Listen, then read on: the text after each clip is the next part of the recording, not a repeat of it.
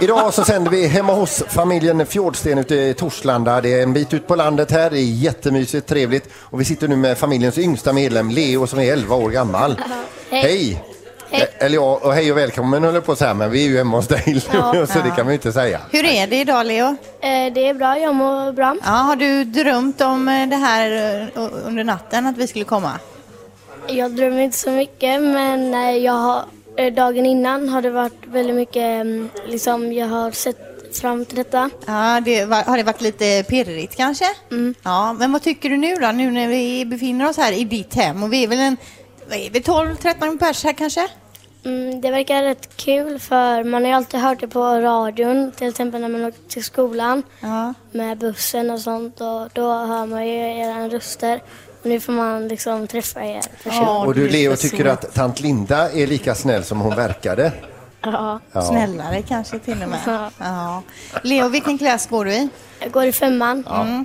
Och eh, har du någon tjej eller? Nej, Nej. Men är det någon som du tycker lite extra mycket om?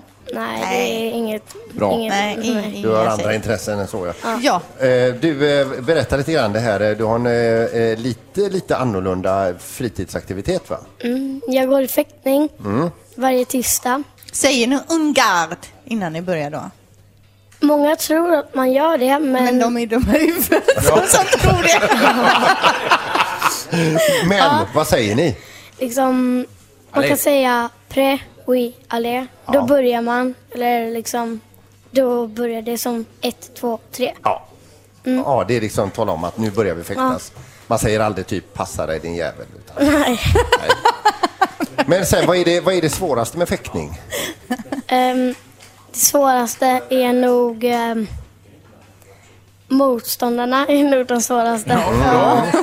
Men ehm, ja, vet du det, jag klarar de flesta i min grupp som jag går i. Men eh, jag har ju vissa rivaler som jag liksom möts då och då. Och de är rätt svåra. Ja. Men du, det är inte bara fäktning du är intresserad av. Du vill bli astronaut. Ja, Vad kommer det sig? jag har alltid tyckt det var spännande med rymden. Liksom om man bara, när jag åker hem så tittar jag kanske, eller jag kommer hem kanske från fäktningen då. Så tittar jag kanske upp och då ser jag månen och jag vill jättegärna liksom gå där och känna, liksom man kan hoppa högre och känna att allting går mycket långsammare och liksom, jag tycker det är spännande med, med ly- hur rymden ser ut och varför och hur eh, universum skapades och liksom utvecklingen i allting. Du vet Leo, då har du och jag ganska likadant intresse. Och ju mer man tittar på rymden och hur stor den är, desto mer galen blir man. För att eh, de- den är ju så stor så att det går ju inte att förstå. Nej, jag har hört att den liksom växer hela tiden, att den inte slutar. Men det där undrar jag över. Vad växer den i? Ja, men det är ju sådana här frågor man blir galen över, Fredrik. Och det är inte snällt att ställa det till en 11-åring i och för sig, men...